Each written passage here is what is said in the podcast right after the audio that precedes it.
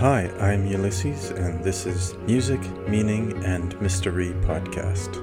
This podcast is published on a monthly schedule, and in this very first episode, I have a conversation with jazz musician Su Terry.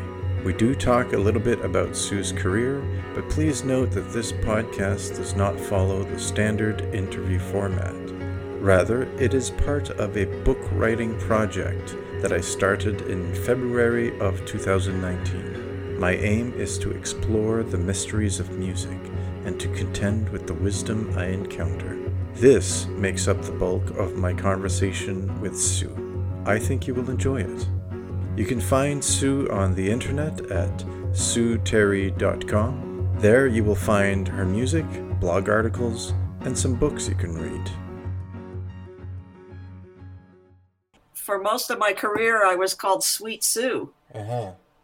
And eventually I kind of, I just got tired of that. I got tired of being called sweet. And I got tired of having this letter on the end of my name that was silent, that doesn't even belong because the nickname of Susan, which is my name, should be S U and not S U E. Like where does the E? There's no E. Why does why is there an E? Right. So then I started spelling it Su. I still have problems though with people not wanting to conform to that spelling. Hmm. Almost Some like people don't want to don't want to change. So you might have trouble with your friends who don't want to call you Ulysses. They want to call you by a name that they used to know you by. No, actually, uh, when I made this switch uh, a while back, uh, I wasn't thinking about it as, as a pen name, but I, when I made this switch, everybody was pretty cool about it, actually. And I think it's because I'm a musician. Then they, they kind of like, oh, he's a weirdo. So, you know, so they kind of expected that sort of move. And even my my normie friends were totally cool about it. Yeah. Yeah. There's there's a actually a a funny story about a guy named um, Joe, and he want he goes to the court to get his name changed officially his his his last his his name. So the judge sees that the guy wants to change his name and he starts going on a diatribe about name changing and you know what's wrong with the name your parents gave you? That's your god-given name. It's your name from birth. There's nothing wrong with it. I can't stand people that want to change their what do you want to change your name to? What, what, what what's your name? And and the guy says well my name is joe shit. And so the the judge says, "Oh, okay, all right. What do you want to change it to?" And the guy says, "Frank shit." Ah, that's a good one.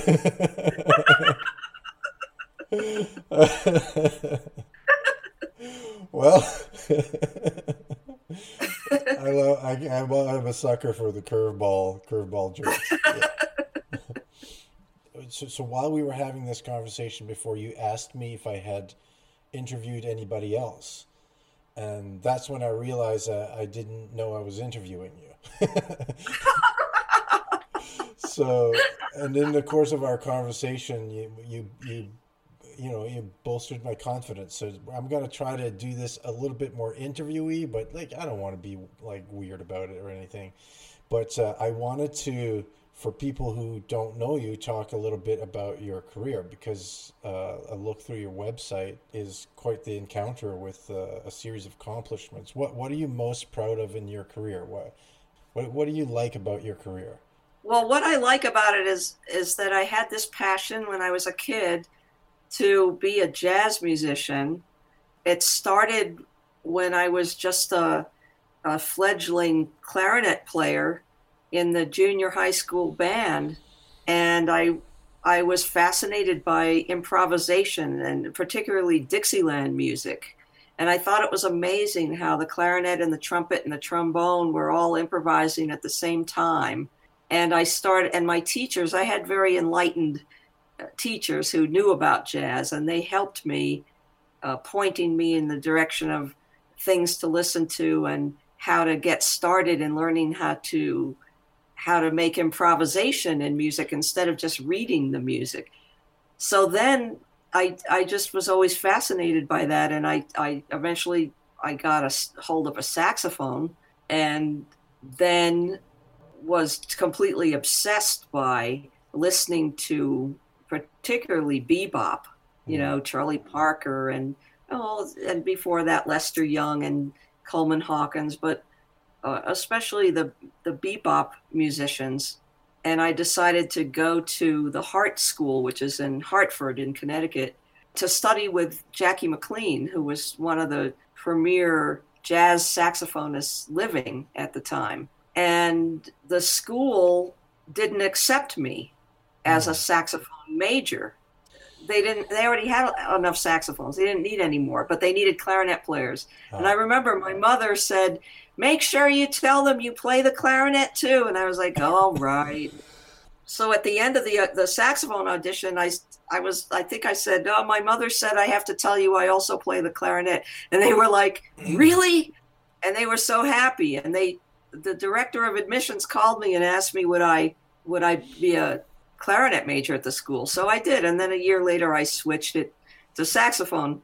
And So you did the old like started bait and switch on them. I did, I did, totally.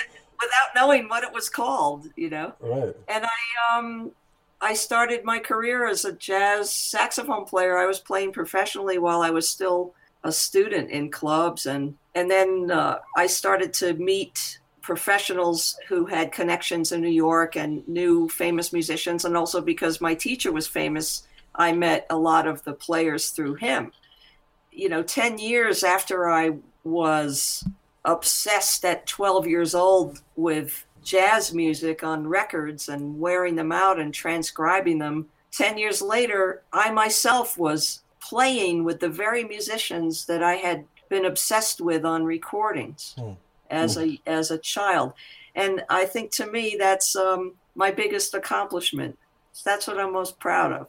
It's quite the hero's journey there, Su. So, can you tell me about how it felt? Like, did you have a moment where it all kind of came, it clicked like, like, holy shit, this is happening. I'm making this happen. Like, or, I no, I I didn't think about that because I was um I was doing it. You know, I was more like in in in the throes of doing the thing. I wasn't being objective about it really. You know, that that all comes I think later in life when you look back on what you've done and you have to decide if you've wasted your life or not. Can you tell us a little bit about where your career is now? Like, what are you working on now that's interesting to you? I know you've told me, but people listening to this will not know what we've talked about. Right. Well, I, I started to come to Ecuador. I live in the Andes Mountains in Ecuador, and I started to come here 11 years ago. And I would do short trips, and I would uh, I would spend a few months a year here. And um, I decided to move here in 2016. Uh, but in 2012, a gentleman from Rochester started the Jazz Society of Ecuador in Cuenca, in the town where I was living and so we got together and started mentoring uh, the musicians here who were trying to play jazz all those all those uh, young musicians that we were mentoring well now they're really good. So Right. they asked me to asked me to join their band. Uh, the band is called jazz de barro so i did and we've been doing some really really really nice projects. The last one was um, that we did in November was a joint concert with the Cuenca Symphony, where the symphony played arrangements of our music, and we played, you know, with them on stage, and it was live. We did it two nights for a live audience, as well as the recording. I think I sent you the recording. Yeah, yeah, I did listen to uh, I did listen to it and uh, definitely recommend it. And if this uh, if I manage to publish this at some point, I'll definitely like link to it wherever where whichever way I choose to do this, I'll find a way to let people know. Cool.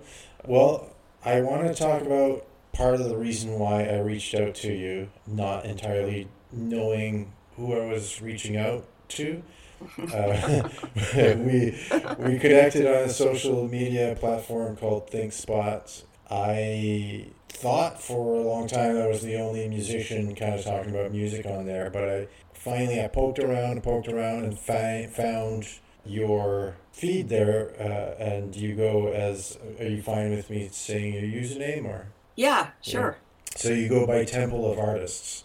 So mm-hmm. given the nature of my project, that got my attention, and uh, one quote in particular, which I want to read, is like that feed is got lots of really cool kind of like like calls to action for musicians, for artists, for for for thinkers in general.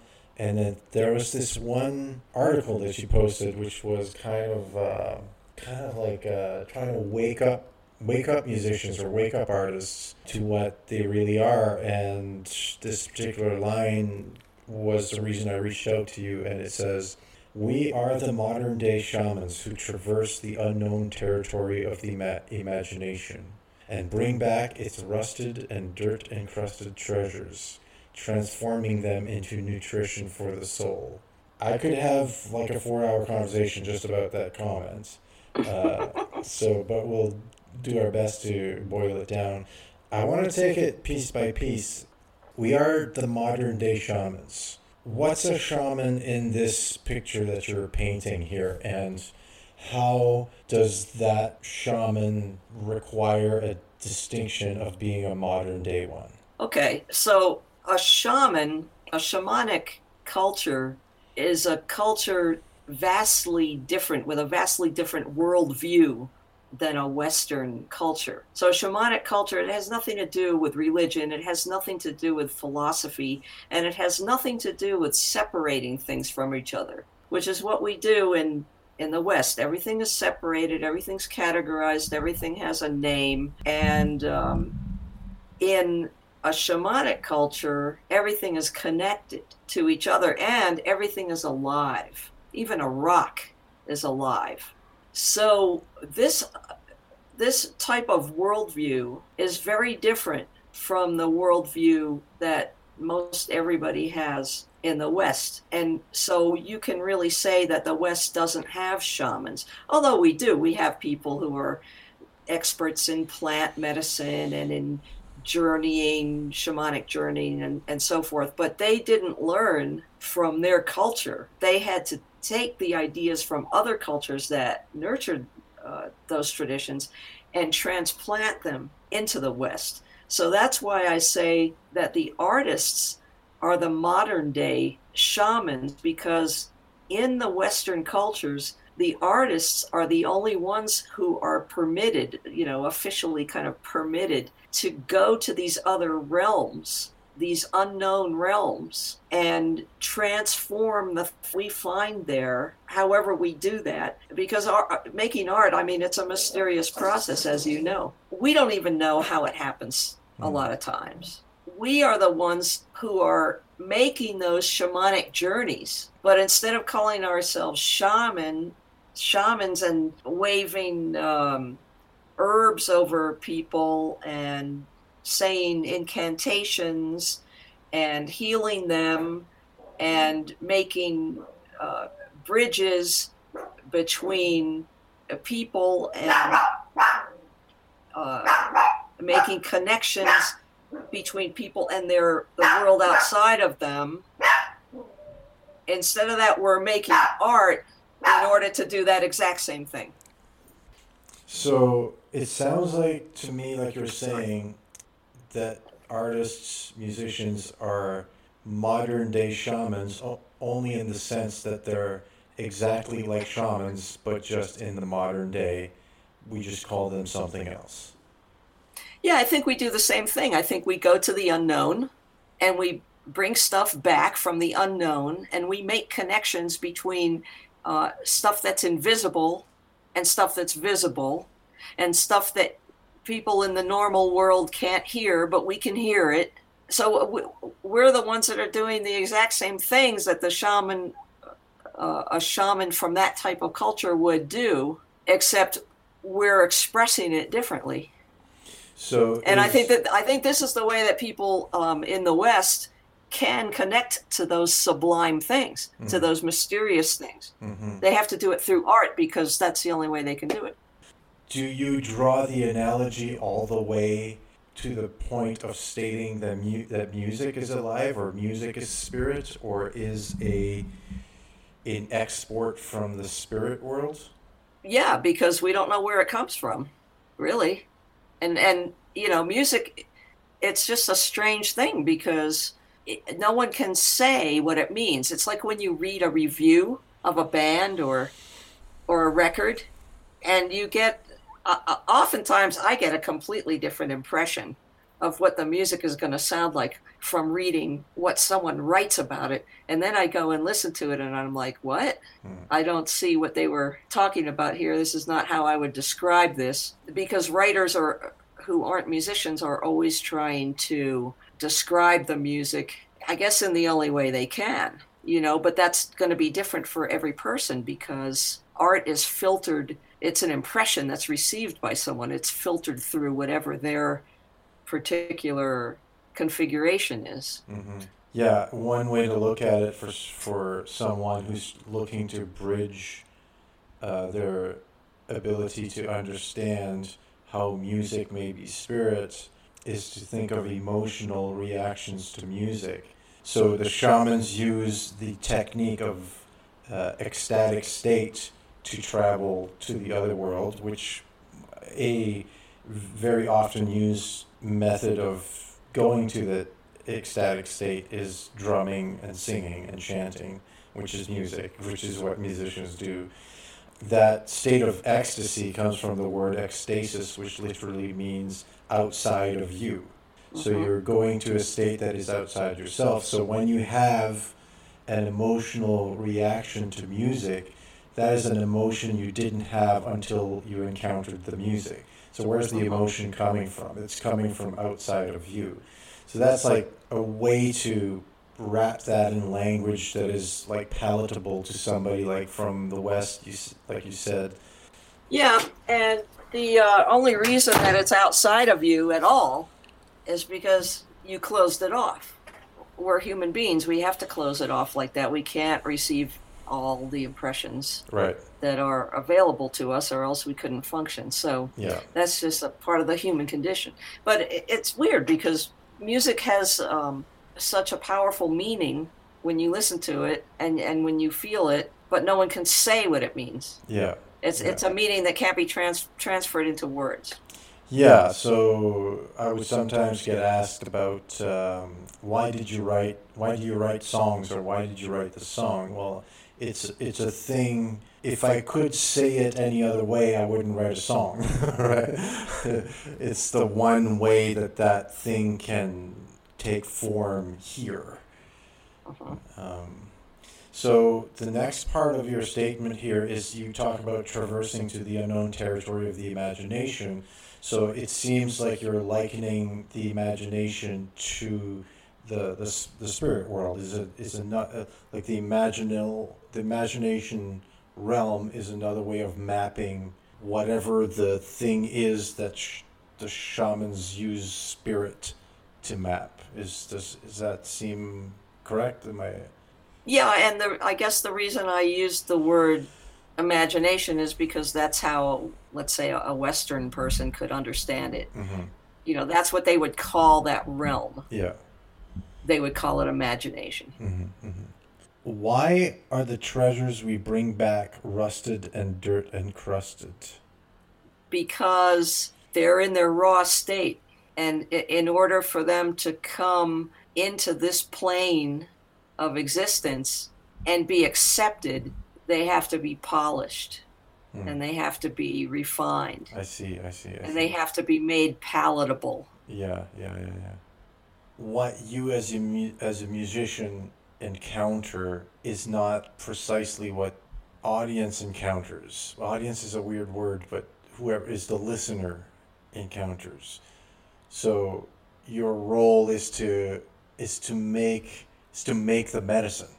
You're brewing the, the medicine. You're it it you're taking like a like you're saying raw in, ingredients, but it doesn't become medicine until you until you interact with with it. Is yeah, I like that. Yeah, okay. That's the thing, like transform, like you say, transforming them into nutrition for the soul. Yeah, that's actually a really good insight because I I've been doing research into shamanism and how they use music and thinking a lot about how musicians are so much like shamans, but how current musicians what is it that we're we can learn from shamans that we're we're missing or maybe we lost along the way and definitely like the understanding that there's like a process of transformation that occurs is, is one of those things i think i think. The, the process of transformation actually is even in the words that we use because a shaman would never even use the word music. They're just dealing with sound. Can you tell me more about that? Because you, you i did hear you talk about that that the shamans when shamans sing make music they're not it's not about music it's about sound and i'd like to I'd like to know more about that. Is it something you experienced or you observed, or I, want to I want to know more about this. Well, uh, let's say, for example, where, where, I live, I live in the Andes Mountains. So here there's a very, very strong indigenous tradition that goes back to the Incas, right? And despite the uh, Spanish conquest in the 16 in the 16th century, the Inca uh, indigenous and not just the Inca, there's a lot of tribes here, and the indigenous people here are very much integrated into the society. You know, they they're not separated like on reservations or something like that. You okay. could be downtown in the city and you could see um, indigenous people walking by in their traditional costume and and so forth, and it's just that's how they dress. Mm-hmm.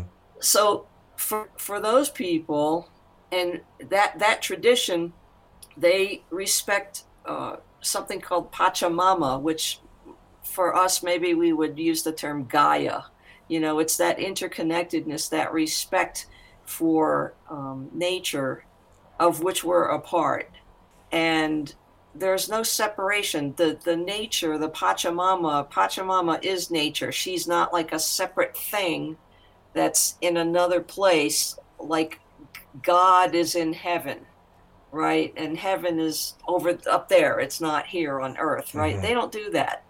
Pachamama's is is everything. So this tradition of uh, let's say the pre-Hispanic sounds that were made you know the instrument the the i mean i could they, they should really be called sound objects because you can't really call them musical instruments. They weren't created to play music. Mu- to play music is making an artistic statement or, you know, playing songs for functions, for dances or whatever. But this, th- these objects were made to replicate the sounds of nature that they heard all around them. So there's amazing. There's one. It's called the. It's it's called the sound of death, and it's it's not a whistle it's just it makes this incredible kind of wind sound but it's frightening mm. or there, there's another one that imitates the sound of thunder of mm. a heavy rainstorm there's another one it's made from the jaw of a burro and it makes this really frightening kind of clacking sound mm-hmm. so a lot of the a lot of these sound objects and there's of course flutes and ocarinas and things like that also, the Andean traditions had instruments that were made or sound objects that made their sounds through the use of water. You would put water inside them. Mm. And the Europeans never did that. You know, that wasn't done. So it, it's a very distinctive approach to the understanding of the power of sound. That it's kind of more sound in its raw state. Mm-hmm. Whereas in the in the West, it's become very, very, very refined. Now, do you know what are the aims of the of the usage of these sound objects? Like in in what ways are those use, used and in what per, for what purposes? Well, for instance, uh, let's say they were drawing some animals on the wall of a cave. So you have to infuse the spirit of that animal into the drawing that you're making. Mm.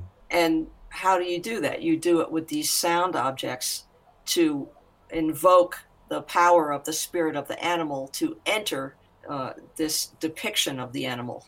Because because uh, the the animal itself expresses its spirit through through sound, uh, among other things, but the, the form of the animal is also the sound of it.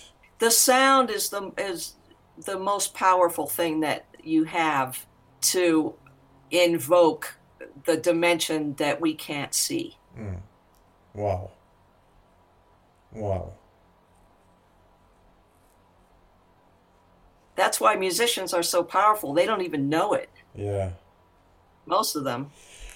Yeah, well, that's part of the reason I undertook this project because I launched myself into like a music career as a, you know, a middle-aged man after like a long period of being unable to do so.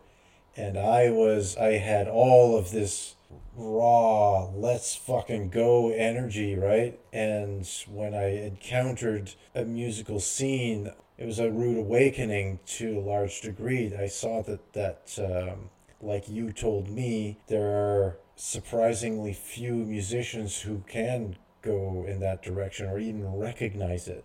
So I'm hoping with this project, a book, podcast, to maybe like nudge some people who have some sort of maybe an ember in their stomach to see like there is something going on here that's frighteningly strange almost right? And uh, and uh, and then we uh, maybe have discussions to like what is it that we're to do about this right? Because we meandered and we made like rock and roll and we are like we got all of this like pop music and we went all the way around and it's uh it's like uh but why why are we doing this in the first place and what what is it that we're to do about this power i guess like, like you like you say that we don't we're not entirely aware that we have. Um, it's yeah. it's um i mean our, our ultimate goal is uh, transformation. We're, we want to transform ourselves and we want to transform the people who listen to the music that we make. It's an it's an alchemical process that we're inviting people to be part of and that that's why we have a lot of responsibility for the sounds that we put out into the universe because sound is pretty much the most powerful thing that there is yeah. at least the most powerful natural thing hmm.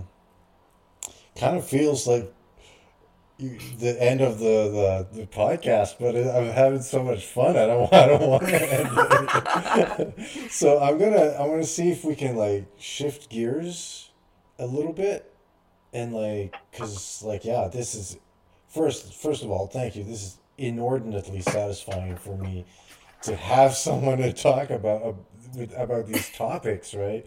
That I've been swimming in for like two years and trying to somehow eke out an articulation of it and uh, you know you're you're able to to like kind of like play with these topics and take them further it's, it's so so good for me.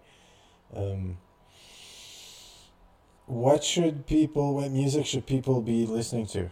Uh, oh, you mean like a particular artist or, or something? Just if you want them to listen to The Rain, you could say that too if you want.